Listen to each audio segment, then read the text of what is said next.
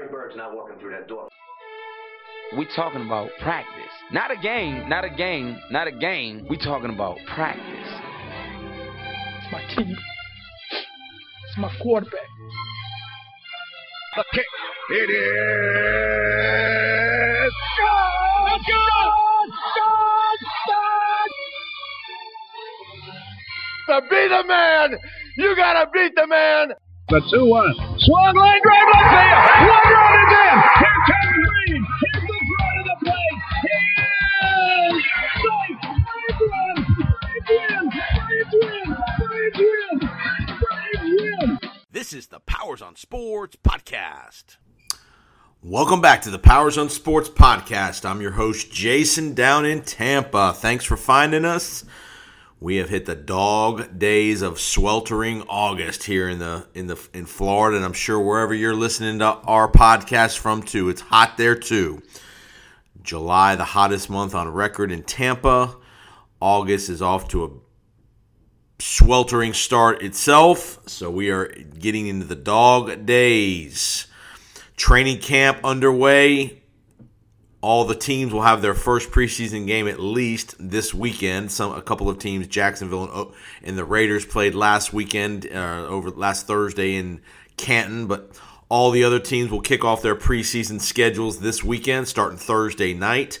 Remember, there's only three preseason games this year, so one less game to have to have to uh, endure because preseason, as we know, in the last 10 years has just been awful.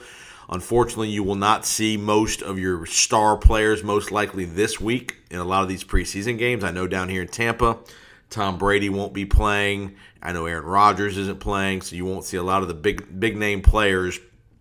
Week two is probably when you will see those guys play a quarter or so to get uh, little little their sea legs under them. But again, training camp is right. We are in the heart of training camp. Most teams probably have one more week of training camp.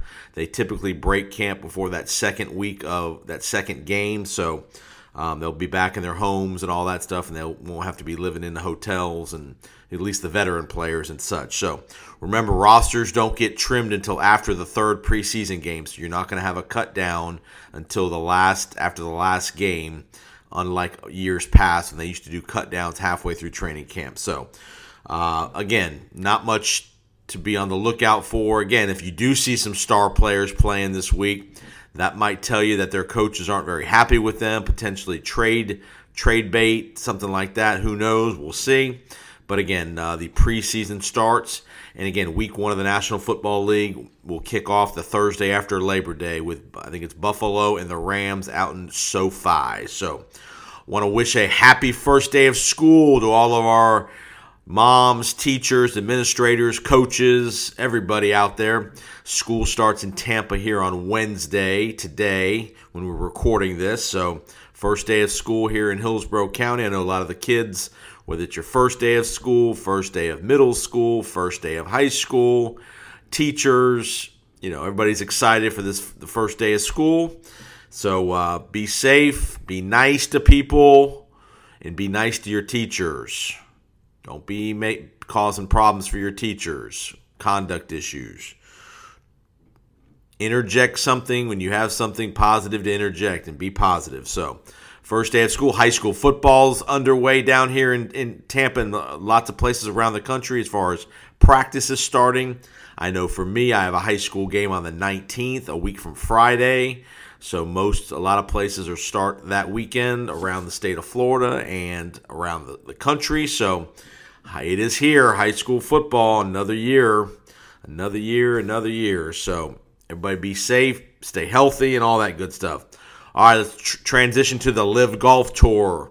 Had a couple of n- news and n- nuggets on the LIV Golf Tour.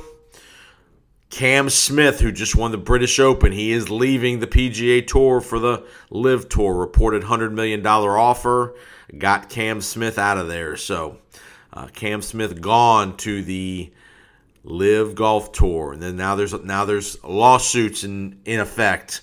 The LIV Tour players are trying to sue to be able to play in the FedEx Cup Golf uh, PGA uh, event here coming up in the fall, which is big money events uh, for the PGA Tour. The LIV Golf guys that are on the that are on the tour that have qualified for the FedEx Tour are trying to sue so they can play in those FedEx uh, events, claiming they have earned their way into the FedEx by their previous play on the PGA Tour. So we'll see how that goes.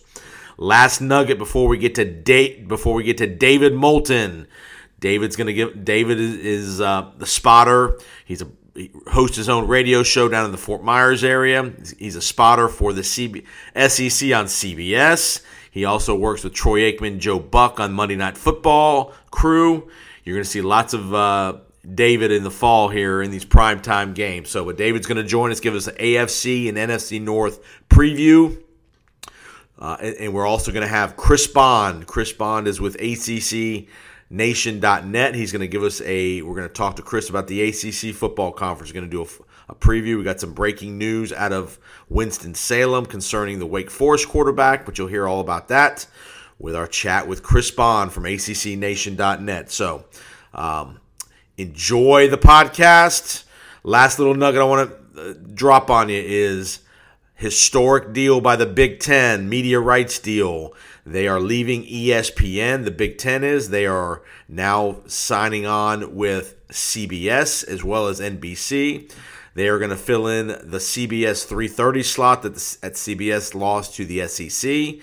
So that's going to be a Big Ten slot for the foreseeable future, as well as NBC is going to air a primetime Big Ten game uh, as well with this new media rights deal. So interesting that uh, the Big Ten is is hitching their wagon to Fox. Will be the primary Big Ten uh, uh, seller. They'll have the big time big Big Ten game at the on the twelve o'clock slot potentially.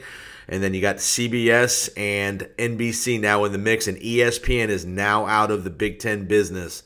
They've been covering Big Ten football for a long, long time, them and ABC combined. So, kind of a big deal in the media rights world. So, uh, the the winds are a changing, as we all know in the world of college football. So there you have it. All right, stay tuned again. Right after the commercial break, you're going to hear from David Moulton as we break down the AFC and NFC North. We'll be back to the podcast in just a moment. Now, a word from Titan Home Lending. If you need, to, if you are in the house purchasing business this year, this summer reach out to Titan Home Lending to get pre approved. You need to be pre approved before you start house hunting with your realtor, before you can make an offer. All sellers are going to want to know that you're pre approved. So reach out to Titan Home Lending so you can figure out how much house you can afford based on your financial situation. FHA, VA, conventional, jumbo, if you're self employed, we can do non QM type loans you're a business owner and such, if your credit score is not great, we do have options for you as well.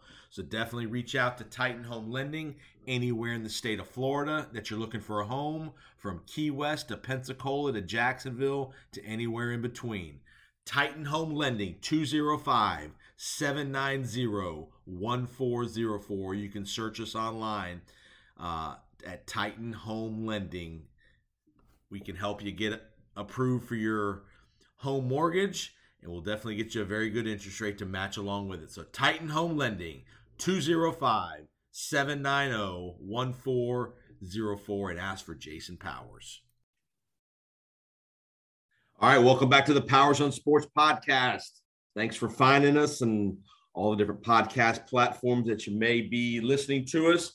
We are in the thralls of training camp underway all over the National Football League and we are doing part two of our division breakdown series. And we've got a great guest to break down both the AFC and NFC North.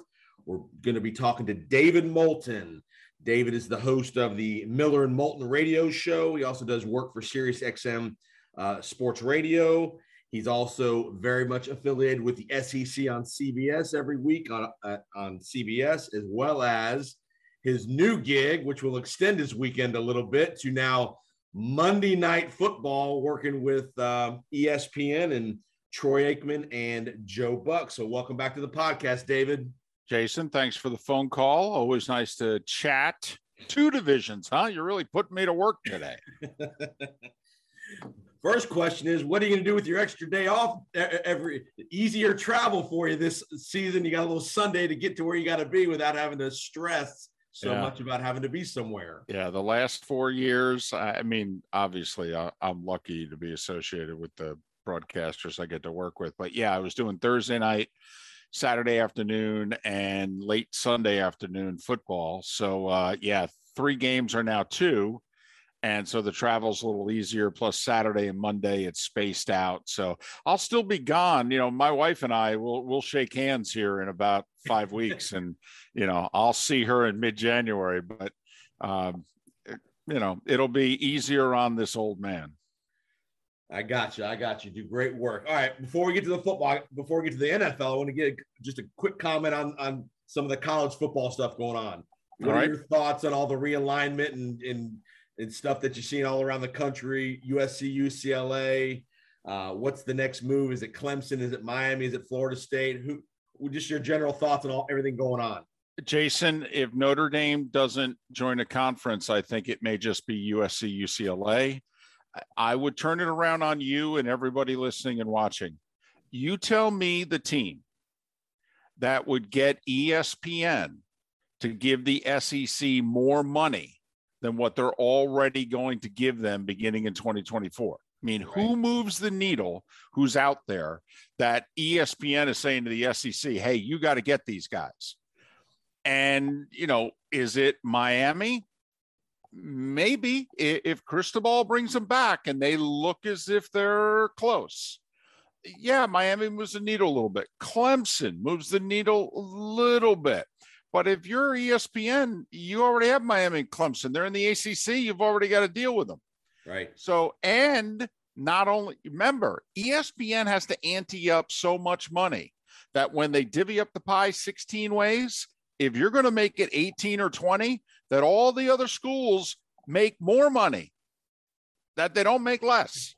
And I don't know that there's anybody out there. Now, Notre Dame joins the Big Ten, which I think they would do, although the ACC thinks they would join them.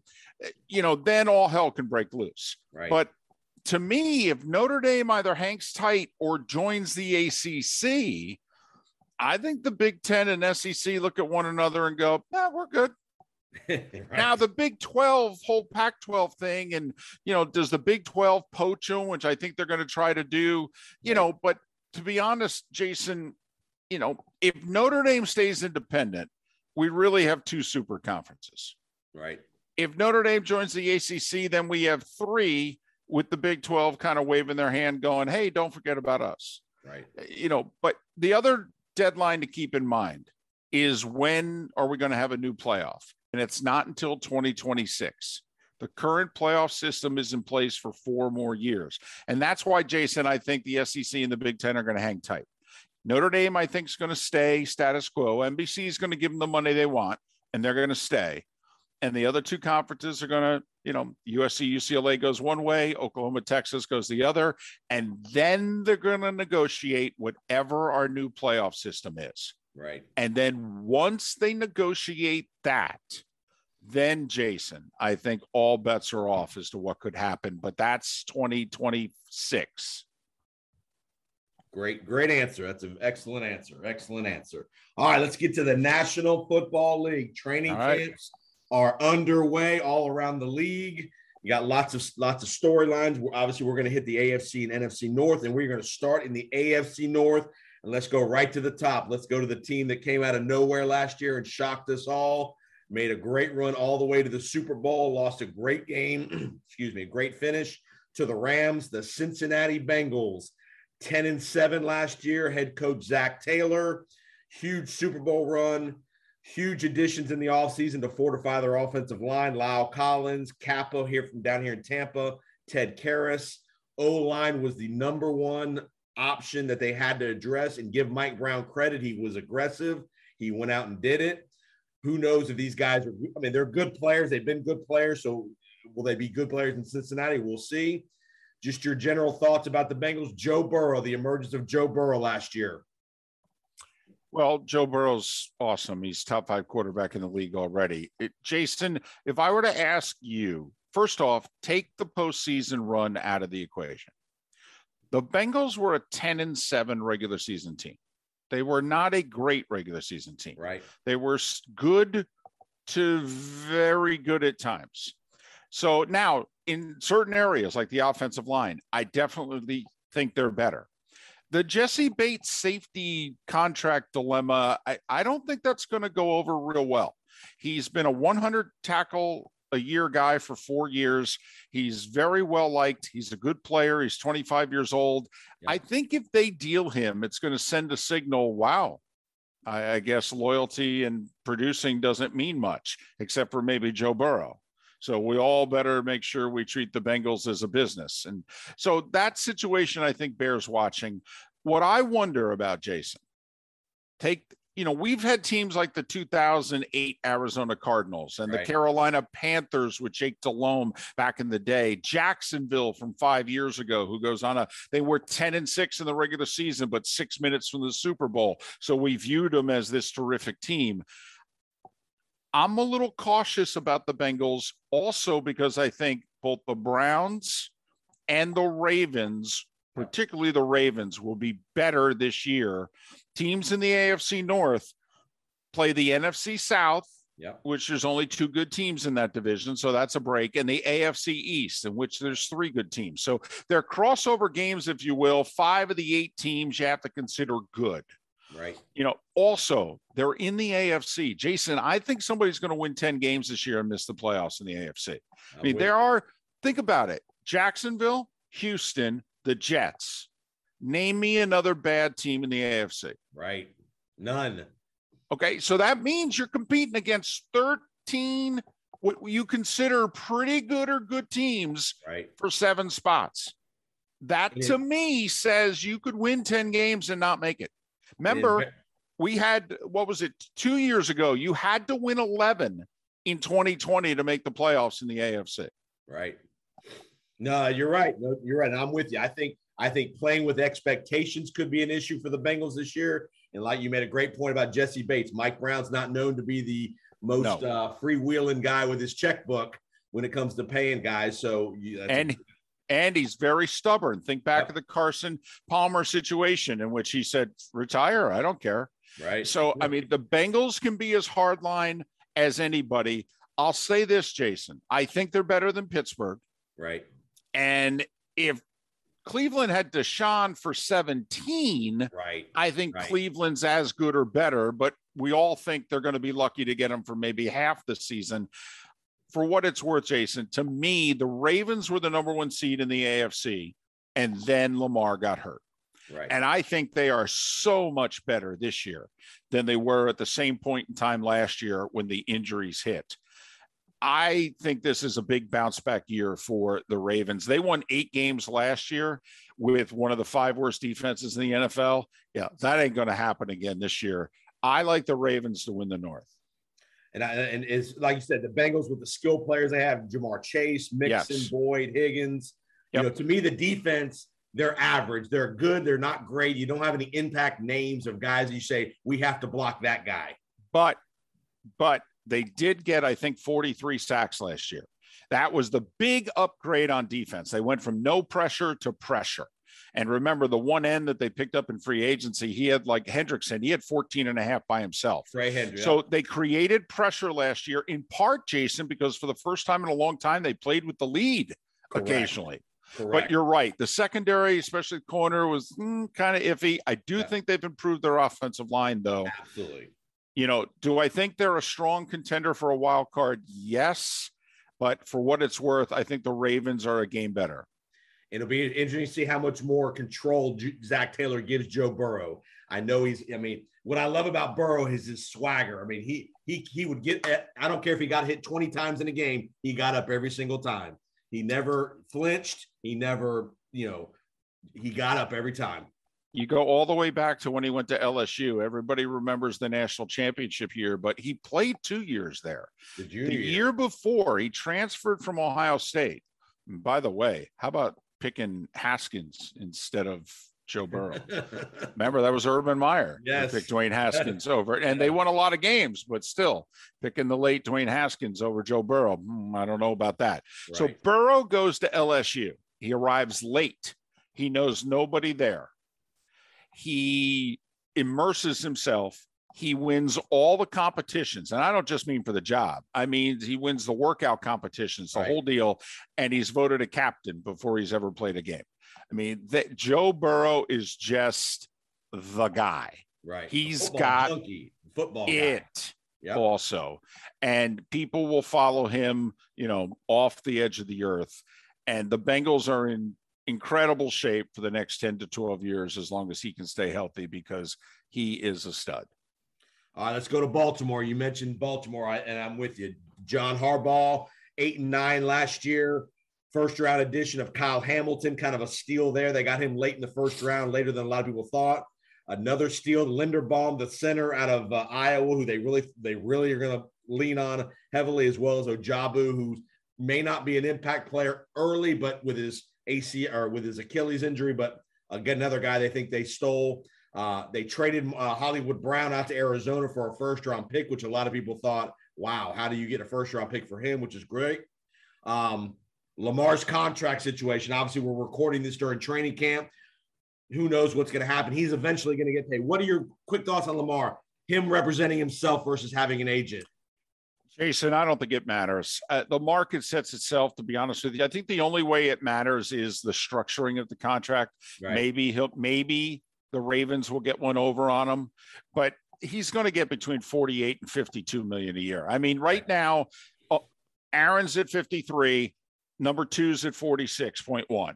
Right. Lamar's going to get somewhere in between. I say it's five for 250, maybe six for 300, and two thirds of it to 70, 75% of it's guaranteed. Right. And let's go. I don't think this is that complicated, to be honest with you. I think the structuring of it is, quite frankly, what they're discussing. I don't think really, maybe they're arguing over a year, uh, Right. but I mean, come on. I mean, the market is what the market is. He's going to have to get paid. So, you know, five for, I don't know, 240, 250, six for 280, 300, something like that. I got you. And like I said, I'm with you. I think it'll get worked out eventually here. All right. The big Ravens deal from last year injuries. They were decimated last year. Dobbins was out. Uh, you know, they lost Gus Edwards. They lost a bunch of their skill guys. Do the Ravens have enough skill players around Lamar other than Mark Andrews to get him over the top? Well, they have six tight ends and it's an offense. No, no, no. I mean, but they don't necessarily have the wide receivers. Right. They're going to be, you know, they're a bit old school. I mean, they're like the wing T, and Yeah. the passing game a lot of times is to Mark Andrews or two other tight ends. Right. So the big question with the Ravens is going to be if you put them in a two score deficit in the third quarter, will they be able to play come from behind football? It's just going to be really difficult, Jason, to put them in a two score deficit in the third quarter. You got to remember, they lost both corners. Right. We're talking Pro Bowl caliber corners. They lost them both last year, neither played a game. They now have three safeties who would start for just about anybody in the league. If, knock on wood, if the Ravens stay healthy, they're going to be a very good regular season team. Can they win in January? They've only won one playoff game with Lamar. That Right. to me is the big question. The regular season, not a question. a sneaky a sneaky move that will be interesting to see how it how it works itself out. Don Martindale, the defensive coordinator, no longer there. Harbaugh brings in his brother's defensive coordinator from Michigan, who used to be a Raven, I think, position coach, linebacker coach, McDonald. How do you think that transition will affect that defense, who's got a ton of ton of talent? Well, they'll blitz a lot less. They'll be a lot less risky, which, quite frankly, with the way they play on offense, is probably how they should play. To be honest, there's no reason for them to be as risky now as they are Because or have been, put it that That's way. right. It exposes the big play, obviously, which then puts you Yeah. behind. And why that. invite it? Why Right. invite it? You've got a tremendous secondary. You can, if you want, because of that secondary, be very risky. But Martindale was as aggressive as any DC in the league. And I think Harbaugh just decided, you know, I need to dial it back a little bit. A little more old school football. You're right, because you're right. Lamar has not proven in the offensive skill around him at wide receiver, especially has not proven that he can come back from two scores down, like you mentioned. And I think that's been their bugaboo when they have gotten down in the playoffs, is that inability to do that. So, so you it sounds like you like the Ravens to win the division. Health, I do. health withstanding. I think for both the Ravens and the Browns, defensively, they'll both be very good. The one question both teams have defensive tackle can they defend the run? Like to me, both teams would really benefit. And I don't know if the Ravens have the money, but the Browns do. Ndamukong Suh, I think, would be a big acquisition for either team, but particularly Cleveland. You got 48 million in cap space. All right. I mean, come on. What I mean, you got a deficiency inside. Ndamukong Suh's won two Super Bowls okay, or played for two anyway. I mean, and is borderline Hall of Famer and can still play, and he's been unbelievably durable in the second half of his career. Go get him. Yeah. Come on, you want forty-eight million dollars man on the salary cap. You can't not go get guys when you have a deficiency, and that's really if Deshaun plays. The only deficiency the Browns really have is at defensive tackle, and so to me, go get Suh. All right, let's head to Cleveland. Kevin Stefanski, eight and nine last year. Obviously, all the, the huge trade for Deshaun Watson in the offseason. No more Baker Mayfield finally gets shipped out to Carolina. They lose Jarvis Landry, but they add Amari Cooper from the Cowboys. Most would think that's probably a little bit of an upgrade there. Um, obviously, the cloud over Deshaun Watson. We when we're recording this, we do not have an answer from the league yet um, about what his suspension will be. I think most of us, you and I included, think at least eight games. Some think the whole season. We'll see how that ends up uh, shaking itself out. Is Jimmy G a possibility here? Do you think? Or do you? Well, or- he is for me. If Yeah. I'm running the Browns, he is. I mean, come on. Jacoby Brissett, when he had Right. to play in New England, they got rid of him. Jacoby Brissett, when he had to play in Indianapolis, they got rid of him. Jacoby Brissett, when he had to play in Miami, they got rid of him. Jacoby Brissett is what he is. He's a backup quarterback. The Browns roster is too good to hand it to a backup quarterback, even for half the season. Acquire Jimmy G. Just mentioned the 48 million. You can afford his salary. Most teams can't. And because you can take it off the Niners books, I don't think you have to give him much. I really don't. And so you bring in Jimmy G, and even if it's for half the year, Jason, say he's your starter for the first eight games. Well, he's got to be a one game difference in the standings minimum than Jacoby Brissett. And there's a big difference being five and three instead of four and four, I agree. especially in the AFC I agree. I Where- agree. it's going to be harder to make the playoffs in the NFC. And so, yes. And then, it, you know what? Quite frankly, you might be able to trade Jimmy G at the deadline right. and bring Deshaun in, and Jacoby backs him up. So, yes, I'm not handing this year to Jacoby Brissett, not for even eight, nine games. I'm not doing it because at best you'll be four and four. I'm sorry. That's, I can't throw away a year. I can't. Not the a year in the NFL is like five for us in real life. You Right. can't do it.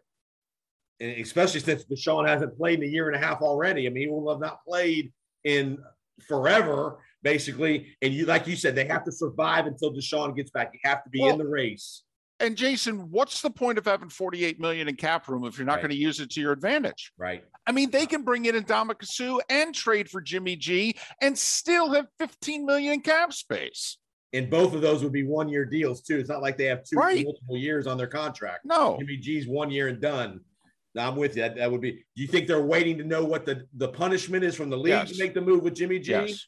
I think if it's eight or around there, they're going to hang tight, which I think would be a mistake, obviously. And then if it's the full year, I think they acquire Jimmy G. Yep, I get you. I get you. All right, defense needs to be a little bit better. Like you said, they they're, they're deficient at defensive tackle. Um, you know, they had some moments last year where the defense let them down. Obviously, Baker didn't play great, but um, how do you how do you like Stefanski and that role that he's he's developing there in Cleveland as the play Well- caller? You got great running. You got the best running back combo in the league. I'm probably. giving- All right, I'm giving Stefanski and the front office a mulligan last year. Everybody had a bad year. yeah, including Baker, the whole deal. Fine. So I'm giving them a mulligan. Think about what we were thinking of the Browns a year ago today. We were thinking pretty highly of them. yeah, So I'm going to give them a mulligan for last year. And then this year, I think we see exactly who everyone is. So one thing to remember if you believe in pro football focus, Browns had the best coverage units in the NFL last year. yeah. So they got two pass rushers and they've got great coverage units. To me, I think they need to upgrade defensive tackle and the linebacker position and otherwise, and they need Deshaun Watson to play. quite frankly. And here's a sneaky spot, and we'll move on. The kicking game. They did not kick the ball very well, field goal eh, field goal wise last year. They drafted the kid out of LSU this year. They need to be improved in the kicking game because they're going to be in some close games, especially in that first eight weeks without Deshaun Watson. And we saw last year with the Bengals how Yes. important having a terrific young kicker is. Absolutely. All right, quick quickly on the Steelers. Tomlin nine seven and one. Ben Swanson. They lose in the wild card. They draft Kenny Pickett. They bring in Mitch Trubisky. New era quarterback. They lose Juju Smith. Your thoughts on Pittsburgh? Is this go? Are we going to go back to old school Pittsburgh running defense now for the next couple of years? Well, they did it last year and somehow, some way managed nine, seven, and one. Here's the big problem for them right now. They only have one decent running back, and that's Najee. If Najee Right. gets hurt, they are in huge trouble. Right. Uh, offensive line is still below average, right. and their wide receiving core, young, talented, but not as elite as it's been in past years. Their defense is outstanding, though. Can you continue to win games in the rough and tumble AFC the way they kind of ham and egg their way through the Right. season last year? To me, they have the worst roster in the division. Not by much, but to me, they're the fourth best roster in that division. And Mitchell Trubisky's the quarterback of it. You know, Tomlin's a Hall of Fame coach. Uh, Jason, I think their max is nine. And that Tomlin is due to have his first losing season as head coach. I say the Steelers go eight and nine. Do you think Tomlin potentially looks to move get out of there after this No. year? No, You think he's there for the long term? he's still a very young man. I think what's he, 51? 50 yeah, early- 52? yeah. Yeah. I mean, what do you what else you going to do that's better than coach of the Pittsburgh Steelers? True that, and and, and he, he's you're you're right. And if of all years he deserves a mulligan, this will be the year he gets to have his. Hopefully the streak doesn't break, but it, but it probably will, like you said. Um, and you'll see Kenny Pickett, I would imagine, by midseason if if if you know if he's progressing at all like they think he will. All right, so you, so you're listening to the Powers on Sports podcast and with David Moulton, CB, SEC on CBS, ESPN Monday Night Football, host of the Miller and Moulton Show. Tell the audience what time of the day and where they can find the Miller and Moulton radio show. Early, damn early, 6 to 10 a.m. Okay. Oh man, floridasportsnetwork.com. Uh, but we have a bunch of podcasts. Miss any part of the show, you just go to floridasportsnetwork.com and download it. We have terrific guests, and uh, the show's pretty decent. Got to admit. I mean, you know, we're not winning awards or anything, but we're fairly entertaining. David knows what he's doing for sure on the on the radio. At at the David Moulton on Twitter. I love the the the Ohio State. I hate it. I hate it. I, it sounds so arrogant, so obnoxious. I absolutely hate it. Hey, publicity's good or bad is still good publicity. I guess. I guess. Wish wish I had a mulligan for that one.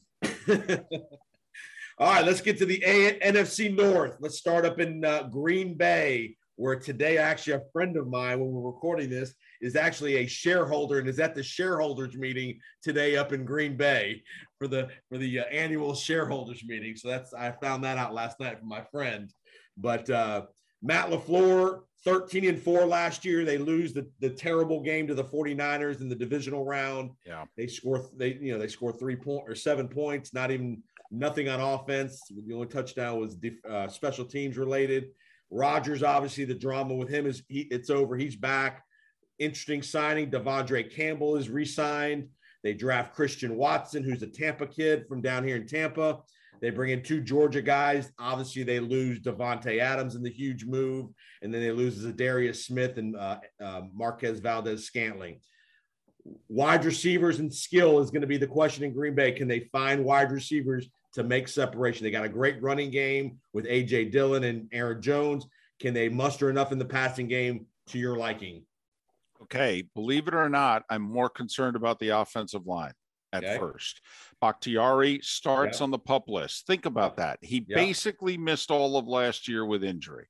He played for an hour and a half, couldn't tough it. Okay, and is still not ready at the start of training camp. This is an 18 month injury now.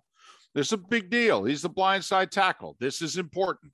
They lost uh, their swing guy on the offensive line. That line is really thin Yeah. right now. I'm more concerned about the offensive line because Davante's not there, who could get open quickly, and it was a quick valve for Rodgers. I know they throw a lot of screens and all that, but Aaron may have to hold on to the ball a touch longer this year. The line play to me in the first part of the season is what I'm going to be watching. I think by the end of the year, Jason, I mean, they're going to win the division if Rodgers is healthy. They just are. I mean, they're two levels better than anyone else in the division, even yeah. though I don't think they're as good a team now as they were right. when the season ended. The receivers, you know, a full year with Rodgers, they'll be better. In some ways, they're going to be a very difficult out in the playoffs. They're still going to get pressure on the passer. They've got good corners. All right. They're going to be a tough out. I don't think they're going to be the one seed though. They've had home field the last right. couple years. Right. I don't think the Packers have home field this year. I could see them winning the division with an 11 and 6 record. They've won 13 games each of the last 3 years. Right. I'm with you. I think I think it's going to be a little bit of a record-wise downgrade. I think the defense is going to be really good and they're going to win some more games, some more ugly games with the running game if, if again if the offensive line uh, and if again another key guy Tonyan if, if Tonyan can come back at tight end he'll be a nice safety valve for Rodgers if he's back yep. healthy. He's had a bad injury as well. So I'm with you. I think we both think they're the class of the division. By the way, uh, we were talking about who teams in the AFC North should pick up. If you're the Packers, because it's basically Super Bowl or bust. Right. Why do you not sign Odell Beckham? Yeah. Okay. If he doesn't play for you until January, that's two regular season games in the playoffs. And you know what? Sign him to a two year deal right? Low money with incentives for however much he plays this year. He'd probably be the best wide receiver on the team in 2023. I mean, I'm wondering, they've got the money too. They've got like 15, 16 million. I mean, why not Odell Beckham? Just a thought. I got you. All right, let's head to Chicago. Eberflus hired from Indianapolis, 6 and 11 last year. They bring in Ryan Poles from Kansas City to be the GM. To me, this is a full rebuild. They lose Khalil, they get rid of Khalil Mack, Akiem Hicks, Allen Robinson. This is all about one year to see what Justin developing Justin Fields. Even though they don't have much offense around them, they want to see what Justin Fields is going to do. To me, this is a full rebuild in Chicago. Your opinion? I think the Bears have a chance to be on the clock. I think they won. No, no, no. And they won six games last year. They're not I'm betting, six. betting the under this year. I, tough for me to see more than four. Could be worse. Yeah. I think they're doing a tremendous disservice to Justin Fields. Why they didn't keep their best wide receiver? Why didn't they not draft the offensive line before the fourth or fifth round? Right. I mean, they built a secondary in the draft. You're going to be bad and be on the field all the time. Who cares? Right. You need to invest in your quarterback. They right. didn't. They've yet in two off seasons have not invested in and around Justin Fields. They're doing him a tremendous disservice. I think they're going to be terrible, terrible. All right. And I feel badly for him and Bears fans. Hey, don't don't be discounting N'Keal Harry now. right. Right. For that conditional seventh round pick. Right. Yeah. Yeah. Bill Belichick couldn't ship him out of town fast enough, and he was a first round pick three years ago. Right. All right, let's go to let's go to Detroit. Dan Campbell, 313 and 1. They add Aidan Hutchinson high in the draft, maybe the steal of the draft in uh, in Williams out of Alabama, who come, who's going to miss a little bit of time with the knee injury. The, I think their record was they were better than their record. I think yes. Campbell did a good job solidifying that that organization, building a little culture there. I think they're better than three and thirteen. I think this team's going to be a pain in the neck this year. They're not going to probably win a ton of games, but I think they're going to be a pain in the neck to some teams, especially in that division. I think they're going to win seven games. Okay. And like you, I think they're much better than their record. And let's look at them offensively. They've got a running back, they got a tight end, they've got two tackles, a center, and two wide receivers. Yep. All right. Now, you know, we don't think Jared Goff's the answer, but he did not that long ago, four years, in fact, take a team to a Super Bowl. Right. So he doesn't suck, he if doesn't. you know what I mean. Right. And now defensively, they don't really have a pass rush and they can't really just go man to man and cover somebody. I think defensively, they're a work in progress, but believe it or not, offensively, they could be saltier than you think. I agree. I and I think they're going to beat the Bears twice. They'll get the Vikings once. Now all of a sudden it's three division wins. I'll put the Lions at seven and ten. I agree. I think I think Campbell's doing a good job. I think most people thought Campbell would be a bust as a coach, but I think year one he's proven that he did a good job. Well, and also the teams in the NFC North play both Eastern divisions. Well, the Lions have got to look at the Commanders, the Giants, and the Jets and think, oh, come Winnable. on, man, we can win these games, right? Yep. So just keep just keep that in mind with Washington. The schedule may also play in. It's a touch easier than last. I agree. No, I think I think again, I think they're going to be a pain in the neck to some people. And again, that culture of Campbell of tough and physical. And again, if Jameson Williams comes back soon, or you know, whenever he comes back, you're right. That offense is not is, is pretty good actually. And if Goff plays well, they they got a chance to win some games. All right, let's wrap it up in Minnesota. First year coach Kevin O'Connell comes from Sean McVay out with the Rams, kind of a, a, a the young, the new young guy out of that tree Right. of, of Sean McVay. Eight and nine last year. They added Lewis Cine in the draft, Jordan Hicks in free agency, Darius Smith in free agency. There was some scuttlebutt here recently that the, the whole Zimmer and Cousins just couldn't stand each other. That's been brewing for years now. And He's by the way, that was true. That was no, that was true. He Right. didn't. I mean, Zimmer didn't necessarily want Cousins. That was a decision made above Zimmer, Yep. and Zimmer was done with them. Even though it's interesting, Kirk Cousins did go into New Orleans and outplay Drew Brees and Right. beat the Saints three years ago. yep. Listen, offense has not been the problem with the Vikings. Right. It hasn't. All right. The defense the last two years has been ranked 25th or worse in every major category. Yep. All right. The defense has been the problem. I know nobody likes Kirk Cousins. He's pretty good. He's not He better is. than that, but he's pretty good. They've got one of the three best wide receivers in football. They have one of the five best tailbacks in football. Yes. And the offensive line has finally gotten to the point where they're average to slightly above. Yep. Offense will not be the problem with the Vikings. The Vikings have had a playoff roster the last two years and underperformed. I think in the- And I think this year in the NFC, they win 10 games. Packers win the division by a game. Vikings find a way to go 10 and 7 and get a wild card. I'm with you. I think I think again, if you can, we'll see how O'Connell adjusts to being the coach as opposed to being the understudy. So that'll be an interesting thing. Um, how that works as well. So um, I'm with you. I think the offensive talent is excellent. Thielen, Yes. Jefferson, Dalvin Cook, the tight end emerged last year a little bit. Conklin played pretty well. And again, Za'Darius Smith on defense will help. Yes. So, we'll see. We'll see how that goes. So sounds like we like uh, we both of us like Green Bay and Baltimore to win the divisions. You think Minnesota and Cincinnati wild cards? Cleveland maybe. Yeah, I think Cincinnati stays ahead of Cleveland because of the whole Deshaun thing. Right. It by the way, it'll be a minimum eight games if for no other reason. I know, ladies and gentlemen, this is very unscientific, but week eight, the Browns are at the Bengals. Or no, I'm sorry. The Bengals are at the Browns week Yeah. eight. Okay. Halloween night, Monday night football.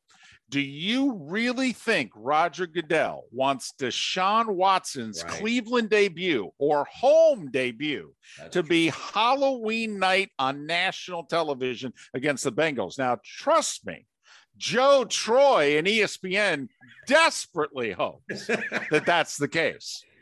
But I have a feeling, Jason, that we're going to be getting, all right, a backup quarterback against Joe Burrow on Halloween night in Cleveland. I better see you in your best goblin outfit when they show the one booth, the shot Totally. of the booth. You better be in your best. uh Jason, my daughter, now I'm obviously a lot bigger and fatter, but, and I may get this outfit. For five years, my daughter went as a toilet on Thanksgiving or on Halloween, a toilet in which what you do is you open up the lid and that's where people put the candy. Okay. I may go as a toilet, okay, this year at Halloween. Well, David, appreciate the great work, man. Great analysis. Again, you'll you'll catch David on Saturdays on the SEC on CBS. Monday night in the booth with Troy and Joe with ESPN coverage.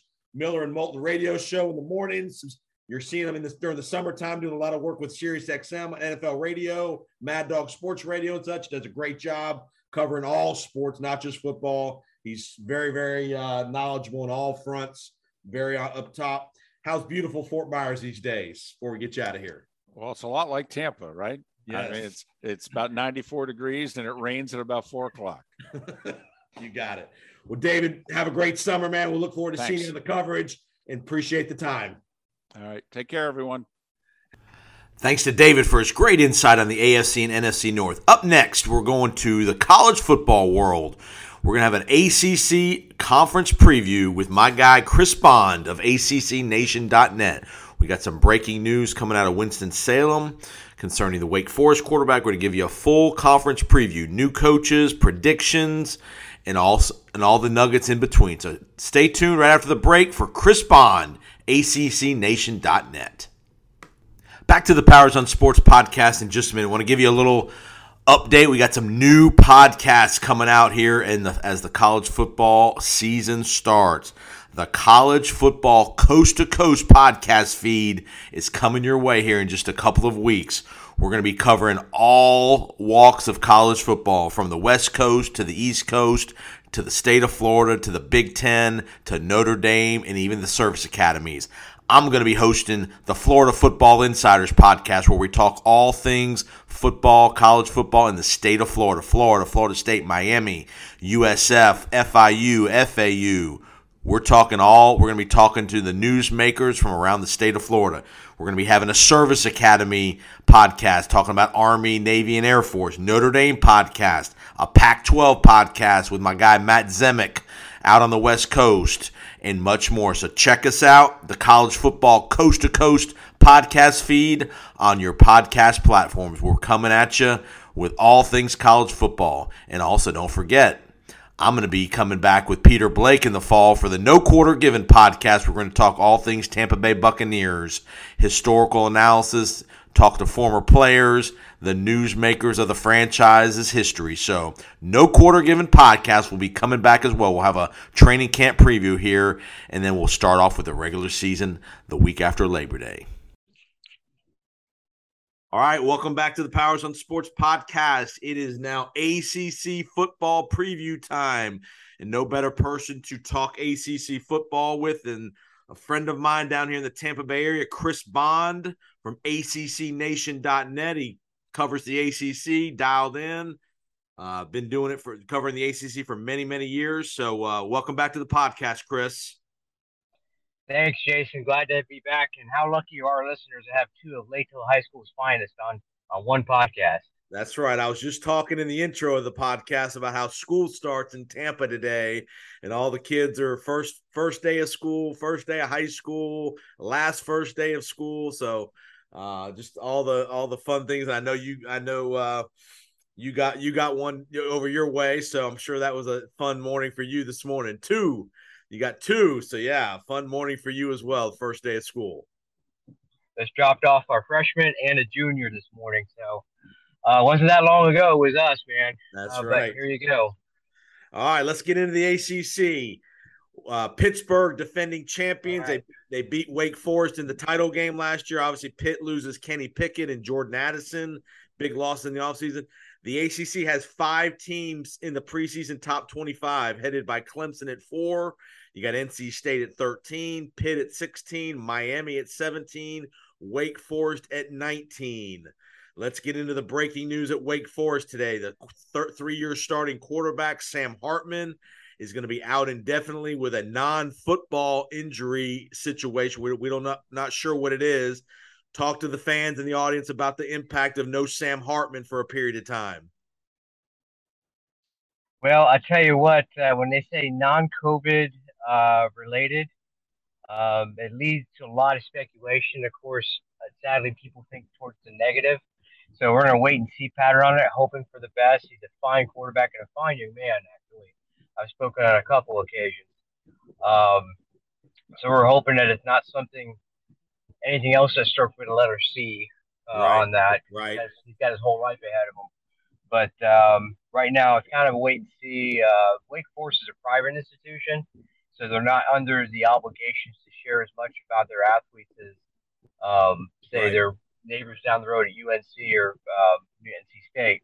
But um, we're just it, this is really just a hope for the best for the kid. But uh, it is a blow to the starting lineup. Uh, uh, a lot goes through in this very prolific offense. They that got them all the way to second place in the ACC last year. So um, we'll see how that goes for them. Uh, but we're going to hope for the best for the kid. Yeah, no doubt. I mean, again, you don't want to speculate on what it could be, but um, you know, it's it's probably something medical related, probably. But we'll, we'll, we'll see what we'll. And I'm sure, and I'm sure, I would think in the next week or so, that news will get out one way or the other. He'll either have a press conference if it's something that's substantial, or the or the you know somebody will we'll know here in a few days probably what it is, unless it's just terrible terrible stuff. But we'll probably know what it is here in the next few days. All right, let's get to some new coaches. We got four new coaches in the conference. Cristobal at Miami, Brent Pry at Virginia Tech, Tony Elliott, Virginia, Mike Elko at Duke. Let's start here in our state. Down, let's go down south to Miami first. That's probably the biggest hire. Mario Cristobal coming home to Miami. You know, played in the, played for the Hurricanes in the late '80s with the dynasty guys. Great recruiter, got him out of Oregon. What's going to be different about this run with Miami? Miami has gone to the well many times, bringing back old old relationships to the program. Mark Richt, Randy Shannon, Manny Diaz. What's going to be any different with Mario Cristobal at Miami this time? Well, I don't, I don't know if it would be any different if it was uh, um, if Manny D- Manny Diaz was still coach. Actually, uh, with a couple swings with against North Carolina and a couple other games, uh, they would still be. They seem to have things figured out, but um, Cristobal was available. Uh, it was the right time for him to leave Oregon, by the way, because with USC ramping up out there, uh, well, what we knew at the time that USC was still going to be in the Pac-12. Right. Uh, Oregon's always been just a strong number two out there. Um, as far as his recruiting and his connections, he's always been a great recruiter. Uh, then again, he had great resources there at Oregon.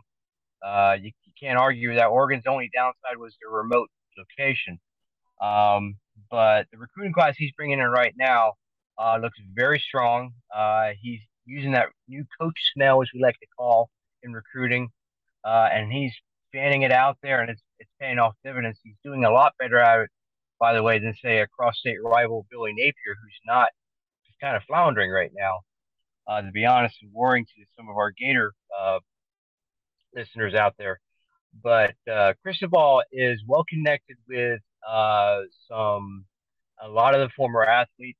He's more importantly, um, I and I think the uh, the, the, the ex athletes, uh, the former football players, you know, the Irvins and the you know the Jonathan Vilmas, uh, Ray Lewis's, they make a lot of noise, but as far as raising money, they really haven't done much over the years. But Cristobal is actually connected with people who actually have real money, real wealth. And the NIL has changed the game for them as a private school where they weren't able to get state backing for a lot of things and harder with the fundraising. Cristobal is connected with real with real people. So um, as far as um, people who can write checks, right. write more checks. So and that's where the rubber meets the road in college football because that's what brings you in your talent. So that that all said, when they hired him, he was choice A, B, and C. So, and they got their man. Um, and so far it looks very good. And I got to tell you, um, what I mean by wouldn't be much different if Manny Diaz is still there. The cupboard is pretty full. Uh, the front seven's going to need some work, uh, especially with defensive ends. There's been lackluster production there. Um, but very, very highly touted quarterback. Very highly touted quarterback that could potentially be very good he's a great starting piece, uh, Jason. Uh, he's he's going to make that first year look very good. Uh, they lose a couple big receivers. They lost Rambo, um, and it, so it, whose targets are going to be going to be a little bit up in the air. Uh, Cristobal's main downsides have been two things: one, he's difficult to work with, so so it's said, and two, uh, some of his game day play calling can be questionable. Right. Uh, and I, yeah, that's that's that's not a rumor. That's people have seen that those mistakes. Uh, hopefully, he left that on the Pacific Coast. If he has, um, yeah, if he if he did, then Miami's going to be a, a big problem. The the two things Miami hasn't had in the last handful of years, probably decade plus, they haven't had a Heisman Trophy kind of quarterback. Back in the 80s and 90s, when Miami always had the big quarterbacks, whether it's Dorsey, Torretta, Kelly, all the guy, Bernie Co. I mean, all the guys that we know at Miami, they've not had a legit mm-hmm. big time quarterback prospect in probably 15 years where we can all say that guy's the guy and he's going to be a difference maker for Miami. And the other thing with Cristobal is I think he's going to bring some of that Nick Saban toughness. He wants to run a little more rugged offensive line, defensive line strength, where he's that's his that's his bread and butter is line line play, and that's where Miami again back in the day they were always undervalued of how good their lines were when it came to their their championship runs. Exactly. Uh, they've still been looking to replace Gino Torretta, and I'm sorry to, to not Ken Dorsey. Ken Dorsey was a fine quarterback in that title team, but yep. uh, I never put him in the in that in that group from from Kelly to Torretta. I just, um, but I tell you, Van Dyck, good, long, accurate arm. Yeah. Uh, good decision making. Um, he set up very nicely. Mario is. He is. All right, let's go. To, let's go to uh, Tony Elliott at Virginia former longtime Clemson OC, heads up to Char- Charlottesville. How do you think that transition will go for Tony Elliott up to Charlottesville?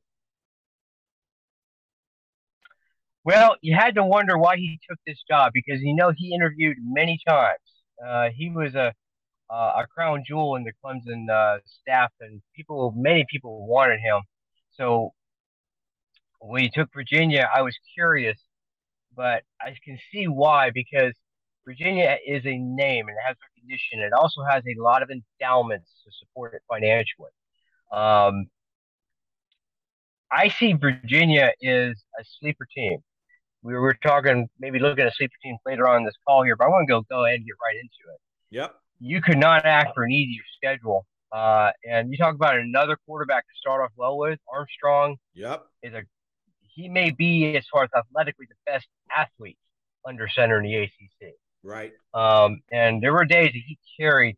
Uh, he got him off to a six and two start last year. He did. Uh, they kind of floundered down the end, uh, but he it was because he was struggling.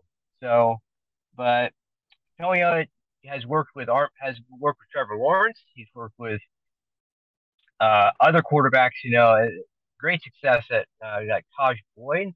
Yep. Uh, so he knows how to keep him keep these guys um, focused, and that's Armstrong's pro- problem. I think it's always been focused. When he's focused, he is a force out there. Uh, Virginia's um, going to be a little bit lackluster in the offensive line. They're replacing all five starters, but when your hardest road game is at Illinois, um, you got a chance. You got a chance. You got a chance. Your hardest home game is Miami, and well, now while that looks daunting, let me tell you this: this that is the look ahead. They might catch Miami looking ahead. That's the week before Florida State. Right. And you know Miami's got Florida State on their mind all the way until then. So um, I think Virginia's going to surprise some people, and I think Elliott's got uh, just enough tools to put a scare into folks. I don't. I'm not going to pick them to win the division, but uh, I think they're going to uh, do a lot of damage. All right, let's go to uh, of the last two: Brent Pry and Mike Elko. Elko at Duke, Pry at Virginia Tech. Which of those two do you think has a chance to at least, again, not rebuild the program in a year, but make make a make a little dent into what they're doing this year? They both have a very daunting task. Okay. Um, uh, Brent Pry, uh, I there's not an ACC quality quarterback on the roster. Uh, I just don't see it, and um, the running game was worse in the conference. Um, now, as far as the four new coaches, the guy who I think is the best was the best hire, it was him. I do think so. But you're looking at a long term rebuild for either one of these guys.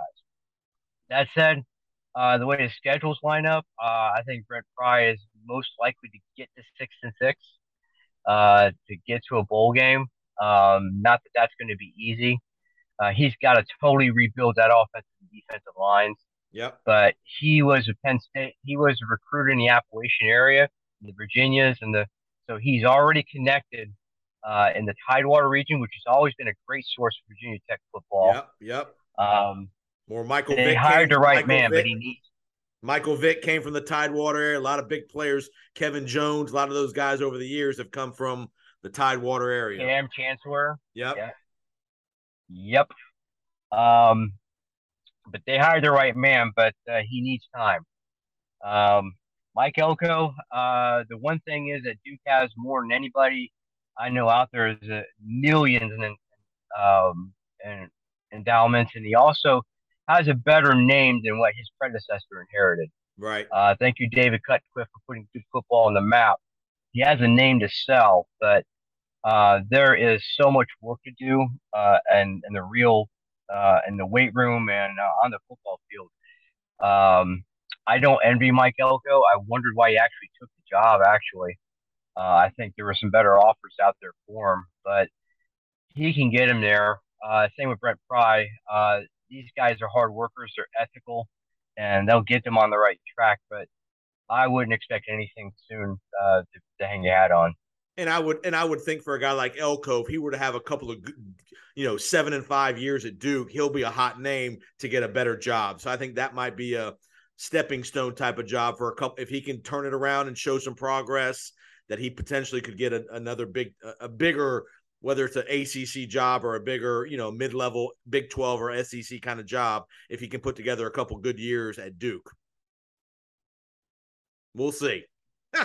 he could, he could, but yeah, I mean, and Duke's a tough place to like, win. Uh, Duke, yeah, Duke's just a tough place like to win climbing all Mount the Everest academics and the basketball dominance and all that stuff. So it's just a it's a tough. Though I will say, it might be a little easier to win because Krzyzewski's gone now. The transition from the basketball program, there might be an opportunity to get a little more of the revenues from the university, that kind of stuff. But but again, Duke's always just a tough place to win. You can have a you can put together a good year typically at Duke once every four or five years with a good recruiting class.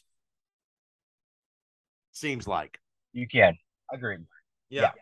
All right, let's jump to the heavyweights. Clemson. This is a huge year, in my opinion, for DJ Uiagalelei at quarterback. Did not have a very good Nice year job, last the way. year. That was pretty good. I, I got to give myself credit. That was pretty good. That was nice. DJ, DJ, in my opinion, he better get busy this year and play well because they've got a big player behind them allegedly. You know, there was a lot of hype with when DJ played really well at Notre Dame a couple years ago, did not play very well last year, looked lost at times, like he couldn't complete, I mean, the most basic of passes. This is a big year for DJ and for, to me, for Dabo Swinney. Another year where they struggle offensively and all that stuff. There's going to be out again, no danger of getting losing his job, but there's going to be some all the goodwill of winning the national titles will go away if they don't have another good year. Exactly. I don't know if you caught ACC Media Days and uh, when Dabo got on the podium uh, and uh, how much he went to bat for DJ.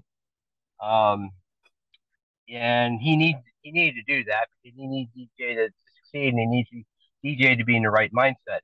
Being a 98th ranked passer in the country after following two generational talents like Deshaun Watson and uh, Trevor Lawrence, Yep. that's not getting it done. Right. That's not getting it done. Um, he's physically gifted. There's no doubt about it. Uh, but what happened as a him becoming a regular starter? Uh, no one can really put the finger on it, and Tony Elliott was already halfway out the door anyway. Right. So, but the gentleman you're talking about, Cade Klubnik, the five-star quarterback. Um, that's why I think Clemson's going to have a really good year either way because DJ's going to be in a short leash. If he's not showing it within the first couple games, you know, maybe look at the transfer portal because Cade's going in.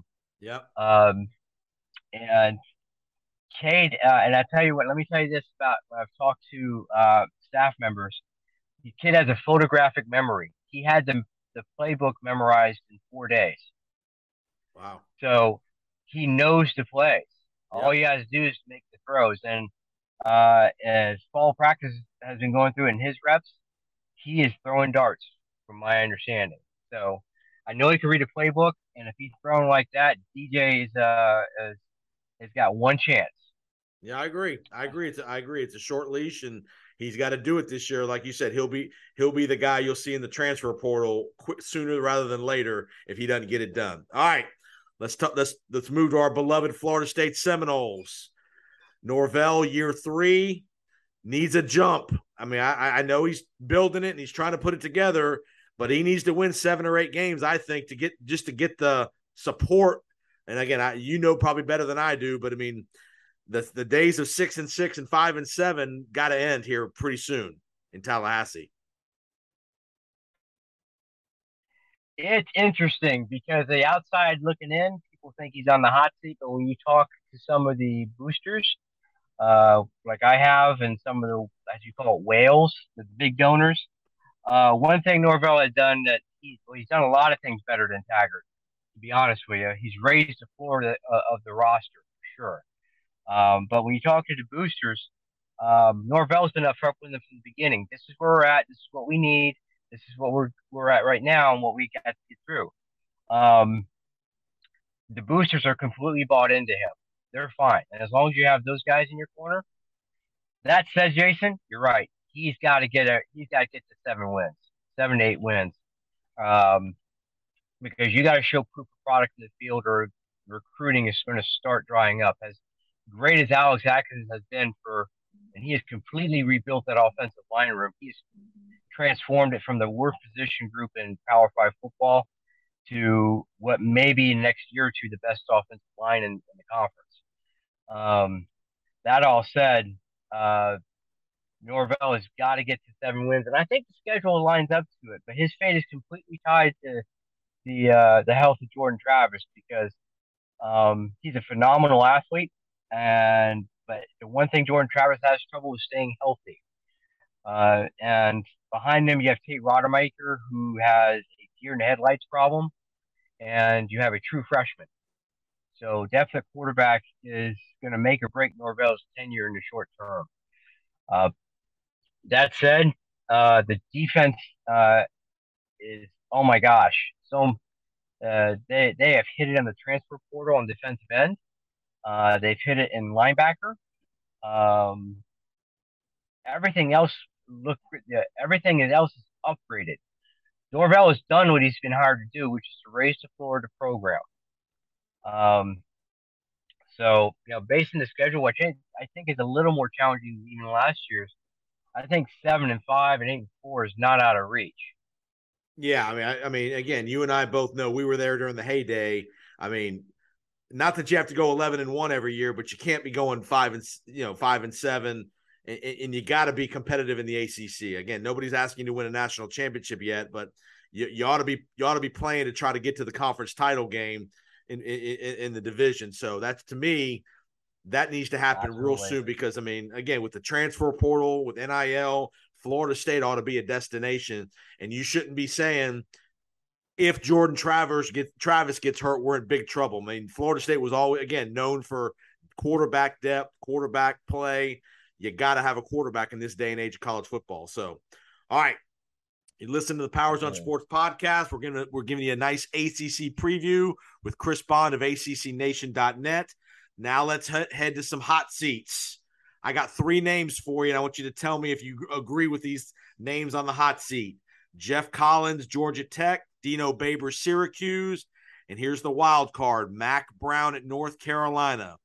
Not that I think he would get fired if he doesn't have a great year, but I think his his run of rebuilding the program will kind of fall on stagnant terms if he doesn't kind of elevate North Carolina one time to, to, to, to, a division title and potentially a conference title game. But your thoughts on those three names? Oh boy. Well, I got to tell you, uh, Dino Babers, who'd have thought when he was hired, he was hired with Mark Richt, uh, Bronco Mendenhall, and Justin Fuente. Uh, I was actually on a radio, radio program that summer, and I was asked about the other three who I think was the best hire. I said, I think Dino Babers is the best fit. You haven't mentioned him. Um, those other guys are gone. Uh, but that all said, um, Dino Babers seems to have a um, habit of survival, like my namesake in the movies does. Uh, he just seems to make it from year to year. And Syracuse isn't a program where there. I mean, when we were growing up, Jason, Syracuse was a proud program. Uh, it had it was a running back university. Yeah, they had churned them out. They had Heisman Trophy winners. Uh, how times have changed, and their expectations are just to get to a bowl game. And right, um, Dino seems to have trouble getting them to that. So I I don't see Dino making it past this year, and um, but I think Geoff Collins is even worse situation Georgia Tech. Uh, the schedule has nine teams winning records from last year. Wow. Um, and it's Yeah, I, I, I don't. I can't think of a tougher path to keep your job than Geoff Collins has. Do you think Uh, Mack, as far as Mack Brown, I mean, do you think Mack Brown, with his age becoming a factor, you know, he's done a good job re, kind of reestablishing North Carolina, but they've not really gotten to. You thought with Sam Howell they would get there, but they didn't. Do you think if he again if he if he flounders again mm-hmm. another seven and five, eight and four kind of year, they just say, you know what, Mack might just say, I'm going to retire. Let's bring in a, a fresh set of eyes and a fresh, you know, younger a younger staff and all that stuff. I think age was always a factor, and they hired Mack Brown. I think he was more bringing the program stability Right. uh, until they could find a, a, a permanent direction.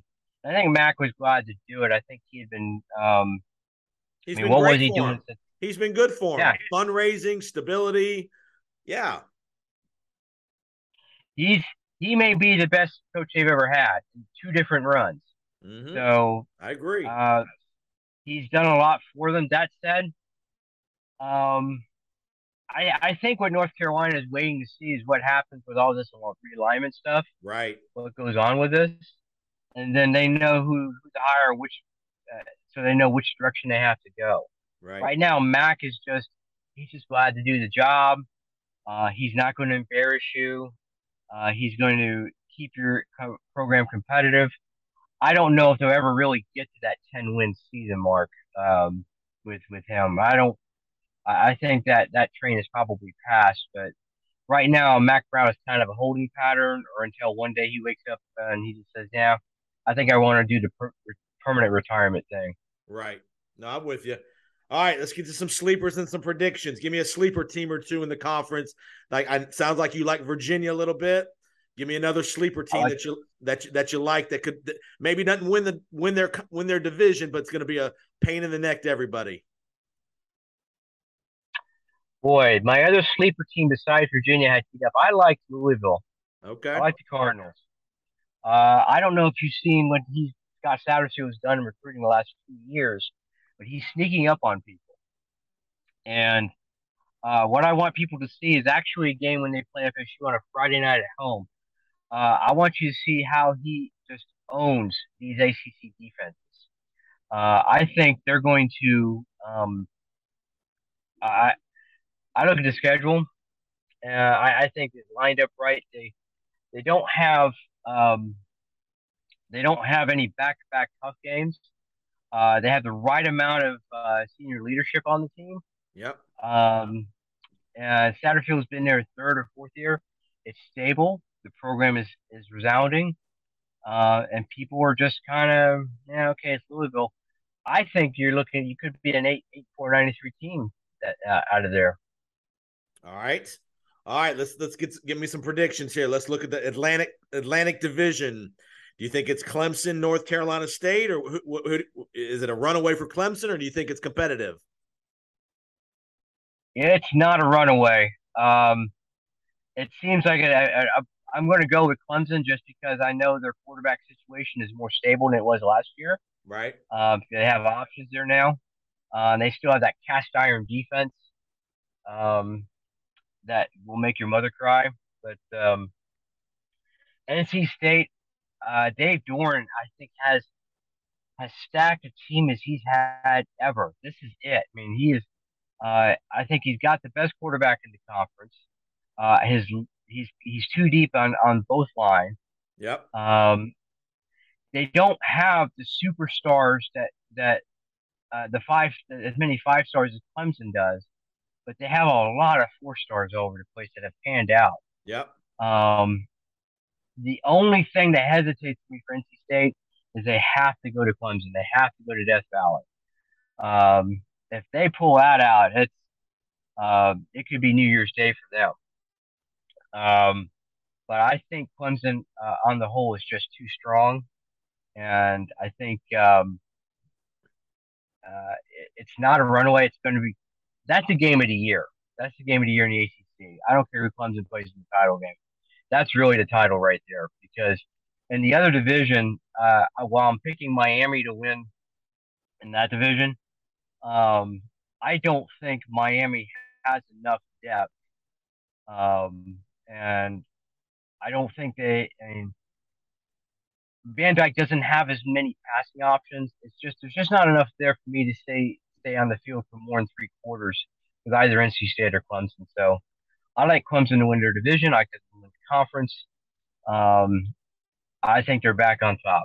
And remember this is remember both coordinators are gone at Clemson. Venables left to go to Oklahoma. Elliott obviously went to Virginia, so they got two younger. They they they promoted from within for for the jobs. Brandon Streeter is going to be calling plays. First time he's ever done that. Obviously, Dabo will be involved in that. I'm sure heavily on the offensive game planning and all that. But new defensive coordinator, new offensive coordinator. For, so from a coaching perspective, a little bit of transition, and again, not t- much because they've all been there, but a new set of eyes, a new set of ears, and, mm-hmm. and ultimately the new guy calling the play. So that will be interesting. And obviously, with the quarterback situation at Clemson, that could be volatile. If you remember, you know, when uh, Trevor Lawrence won the, you know, when he, he didn't start immediately for his freshman year, it took him about that third game at A&M before Trevor Lawrence was in the game. So you might have a similar mm-hmm. situation if DJ doesn't play well. And there'll always be DJ looking over his shoulder every time he throws a bad ball. Uh oh, is this the time? So uh, be, that that dynamic and that team dynamic in the locker room will be interesting to see how Clemson handles that. But you're right, NC State. Give Dornan a credit; he's put together a very very good program. When's the last time NC State's been preseason number 13 in the country? It's been a long time. So, uh, solid coach. He, he's a team builder, in my opinion. He does a lot with he does a lot with the three and four star kids and develops kids very well in Raleigh.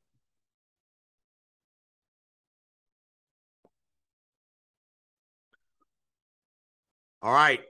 So Chris, you like Clemson and Miami. You like so you like Clemson to get to do you think Clemson's a national title playoff contender you think they're just going to win the ACC and kind of be the fifth or sixth team left out? What do you what do you, you think Clemson can can get in the final four?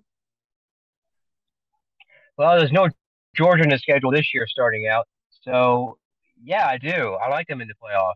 Uh, I don't see uh, any major hurdles in the in the schedule. Um, I, I, think the the schedule starting out is not too challenging. Is enough to find out if DJ is going to have it or not. Um, it's hard to pick them to win even to win a national title if they have to go with a true freshman quarterback. Right. Um, but um, everything else I mean, I know the coaching staff you mentioned is in transition, but if I have to pick between the, the horses and the jockeys, I'll pick the horses. Um, right. I'll take Secretariat every time. I so, got you. So uh, yeah, they're definitely in the playoffs. Um, there's yeah, the inexperienced quarterback may may separate them from Alabama though. All right, last last thing, and I'll get you out of here. Give me a either a true freshman or a transfer that's going to make a big impact in their first year at their new program? Give me give me a couple names of either one, maybe give me one transfer and one true freshman, guys. You, we've mentioned the quarterback at Clemson potentially. Let's pick another one. Give me a true freshman skill player or defensive player and a transfer kid that could make a huge impact at their new school. Uh, let's see. Um, I think a guy who's going to make a major impact as far as a transfer. I like Mycah Pittman, uh, transfer from Oregon to Florida State. Okay. Uh, they they have been lacking in the return game for years. I don't know how many times uh, have you seen um, uh, punch just go get just dropped or not dropped, but just watch him roll for 20 yards, not return. Pittman's not afraid to return a kick. Yeah, he's gonna he's gonna make special teams very exciting in Tallahassee. Um, and remember, Pittman is the brother of Michael Pittman Jr., the receiver for the Colts. The dad was an NFL running back for the Buccaneers. Michael Pittman, we know, so a lot of pedigree and a lot of a lot of good genes. Yes, absolutely, absolutely. So uh, I, I, I like him as a, as a, as an impact player right out of the gate. Okay. Um, you got a freshman it's a tough year me? for. Uh, got a freshman for you, boy. Uh, you you limited the guy I had teed up. Okay, I'll, you can use him. That can be your guy. I mean, you like him, so yeah. He is, he is the guy. How, how, do you pick against a five star quarterback who's second string uh, behind a guy who hasn't proven himself? Right. Um, and I, I don't know. You, uh, everything, as I just stated before, the photographic memory, the, the arm strength, the performance yep. in spring camp. Um, how do you pick anybody else above him? I don't I don't know how you can go ahead of that. So that's absolutely my guy, Jason. And um, there's a lot of good freshmen that's come into this this league this year, but nobody has a, is in position and the ability to make the impact he can make. All right, tell everybody where they can find John online and on social media. You can find my team at accnation.net. Uh, uh, we're also at ACC Nation on Twitter. My personal handle, if you'll reach out to me, is at ACC Midnight Inc. He is the Midnight Rider, brother, like Dusty Rhodes back in the day. oh yeah, no, Dusty Rhodes. Nobody could bleed like Dusty Rhodes. well, man, great, great insight, Chris. Appreciate the time. I know uh, you, had a, you had a challenging morning, first day of school for the kiddos, and all that good stuff. So good luck with that. Your high schoolers and uh, have a great ACC season. We'll definitely check back in with you down the road, man. Thanks for thanks for the time. Thanks, Jason. All the best. You got it. All right. Appreciate you finding us on the Powers on Sports podcast. Have a great weekend, and we will see you next time on the Powers on Sports podcast. Thanks again for listening to the Powers on Sports podcast. Remember to subscribe, rate, and review on whatever podcast platform you are hearing us tonight. Remember, you can reach out to us on Twitter at JPoSports. So we'd love to hear your feedback, comments, suggestions for future episodes. And again, thanks for all the support. Remember to share the podcast with your friends and colleagues. And we'd love to see you back next time for the next episode of the Powers on Sports podcast. Have a great week.